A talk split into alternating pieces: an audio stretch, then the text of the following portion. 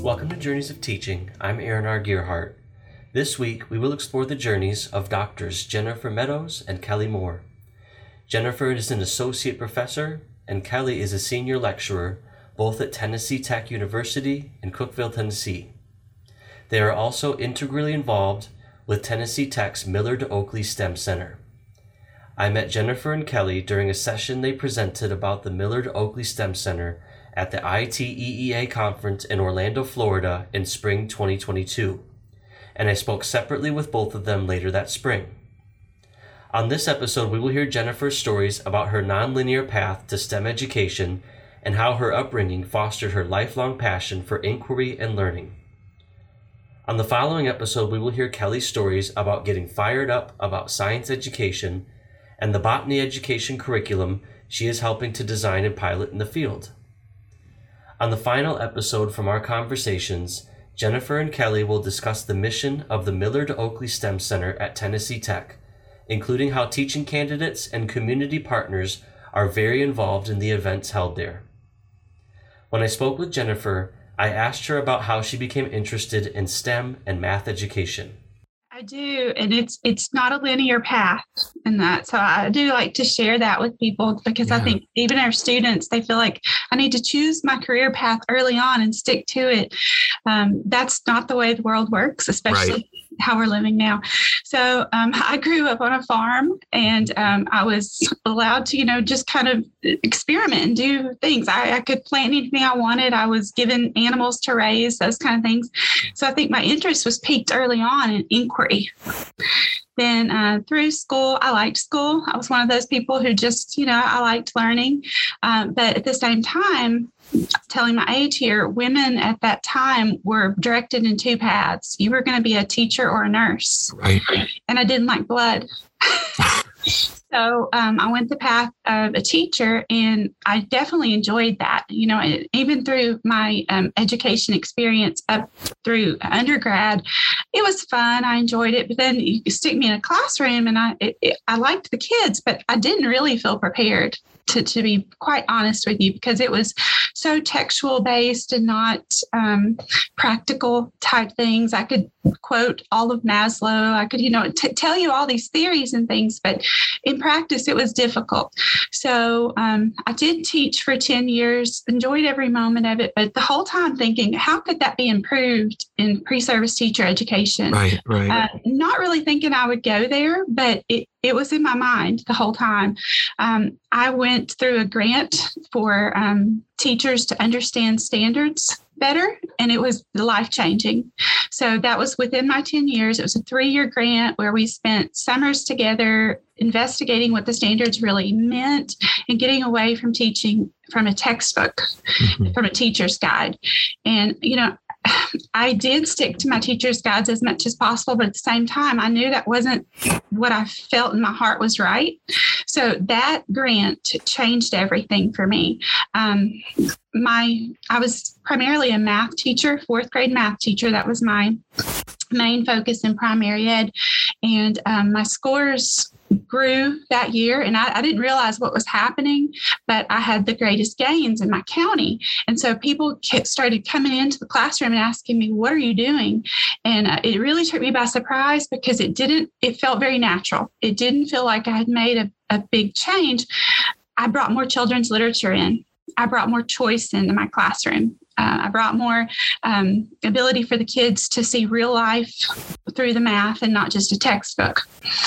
So from there, um, they this is what happens. You start doing well, they take you out of the classroom. I got um, pulled out of the classroom to become an evaluator, um, and I did have my instructional leadership license, so that was part of it. Um, but that year I said, you know what? I don't have to write lesson plans and grade every night. I want to go back to school because I'm a lifelong learner. So I didn't intend on coming to higher ed to work, but I wanted my PhD. So um, in my interview for the program, the chair of the department said, We have a position open. Would you like to come work at Tennessee Tech and teach our math methods? Shocked beyond belief and did not feel qualified to do so, but I took the job. And that was four, that was 10 years ago. That's an awesome so, story. Um, my PhD is in STEM education. And um, you know, I just I felt that passion to um, to to go that direction. Um, now that I've been here for again 10 years and I did get my PhD, um, I now teach in the PhD program as well. So I teach the STEM courses, several of them, anyway, three of them out of the program. Um, and I feel like I'm reaching more kids than I ever could in the classroom. So I'm very happy. Um, so I had an older brother and sister, and my older brother, again, I had those gender roles in my mind that girls couldn't do things. He um, loved to take things apart. And so uh, it wasn't pushed on me to do such, but I absolutely would get into all of his things and, um, you know, figure out, okay, what could I do with this motor? How could I make my own circuits um, out in, in nature? Because I, I'm, I love everything environmental education now. I'm a project learning tree facilitator, Project Wet, Project Wild, all My those. students just did all those workshops here locally. We have an environmental ed center at our university too. Yeah. yeah. So uh, those, I think that was sparked to being out on the farm. Um, I remember there was, we, we had um, orchards, we had animals, we had, we grew tobacco. I'm in Tennessee. That was the main crop. Right, right. Um, but we also, you know, had a garden and my dad did the farmer's market. He would go and, and take things to the farmer's market. I love being a part of that and just experimenting to say, well, what happens if we plant in this soil? Because we did rotate. I understood what that meant to rotate right. fields and things like that. And I, I, love to kind of play around with that, you know, just see what would happen. Um, so yeah, the, the gender roles was a big thing though, because women were still, um, I was encouraged to be in the house with my mom. uh, but it did fight against that. So I think early on I was already exploring, you know, what does that mean? Why do, why do girls yeah. have to do these things? Um, and I think looking back on it, if I had to do it over again, I have a daughter right now who is a computer scientist um, and another one who was going to be a doctor and is now a biology teacher. I, I, I had that feeling. Um, but I think looking back, I probably would have gone a path of engineering um, because I just I, am so interested in all things um, system wide. You know, how, how does that system work? Uh, another funny story. Um, so, I mean, I, always liked math, but I was procedural. Uh, and I see that now. Um, but I liked the procedure of it. I liked the clean cut procedure. And then when I started um, actually teaching, looking at the teacher's manuals and things, I realized I didn't really understand why the procedures worked. Mm-hmm. Um, so when I started out finishing my undergrad, I started immediately in a graduate program. I wanted to be a librarian. because I love reading. And I thought, oh, that that will be the path for me. Mm-hmm. But after some experience in the classroom, I realized really quick that I enjoyed learning myself why the math works. In my undergrad career, I wasn't taught how to use those manipulatives. Mm-hmm. And so experimenting on my own and figuring that out, it, the passion grew in me to, to help kids have that understanding and not end up like I was. I could do any procedure you tell me to, um, but I didn't quite understand it. Kind of finding out like why it works and how we can apply it, and that goes back to life on the farm, I guess, as it were. Yep. That's awesome. Interest in mathematics and STEM begins through experiences.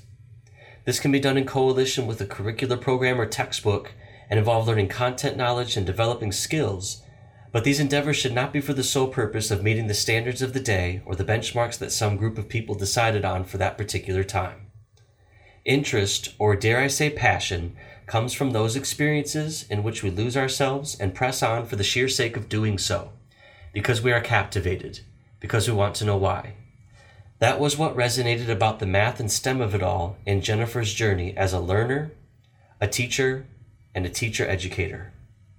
We will continue to explore Jennifer and Kelly's narratives on the next two episodes on this podcast feed. You can learn more about the Millard Oakley STEM Center on the Tennessee Tech University website.